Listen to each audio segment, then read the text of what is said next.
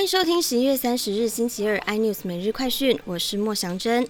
立法院三读通过税捐稽征法部分条文修正，将逃漏税现行罚金六万元以下提高至一千万元以下，并增订个人逃漏税达一千万以上，盈利事业漏税额在五千万元以上，案件加重处罚，处一年以上七年以下有期徒刑，并科一千万元以上一亿元以下罚金。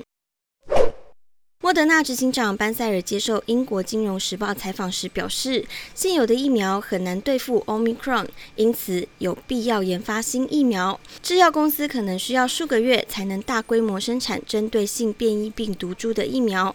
他的话造成美国道琼期指从原本的下跌八十点，急速扩大至超过三百点，没多久又进一步扩大至下杀四百点，随后跌幅再扩大至逼近六百三十点。今晚美股恐在。现震荡。新冠肺炎变种病毒 Omicron 来势汹汹，日本政府宣布重新锁国，没想到仍难逃 Omicron 入侵。根据共同社报道，日本政府一官员透露，已经确认国内首例 Omicron 变种病毒感染者身份跟着曝光，是一名三十多岁男性，从纳米比亚入境日本，在成田机场进行核酸检测，发现确诊新冠肺炎，同时伴有发烧症状。该名男子为日本国内首位 Omicron。感染者。韩星郑宇盛传出确诊新冠肺炎，震惊韩网。因为他二十六日不止入围第四十二届青龙电影奖，还担任颁奖人。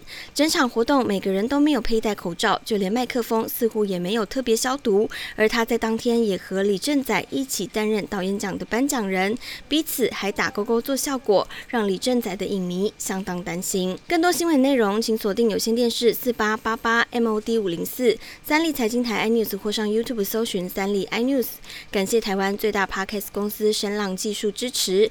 您也可以在 Google、Apple、Spotify、KKBox 收听最新 iNews 每日快讯。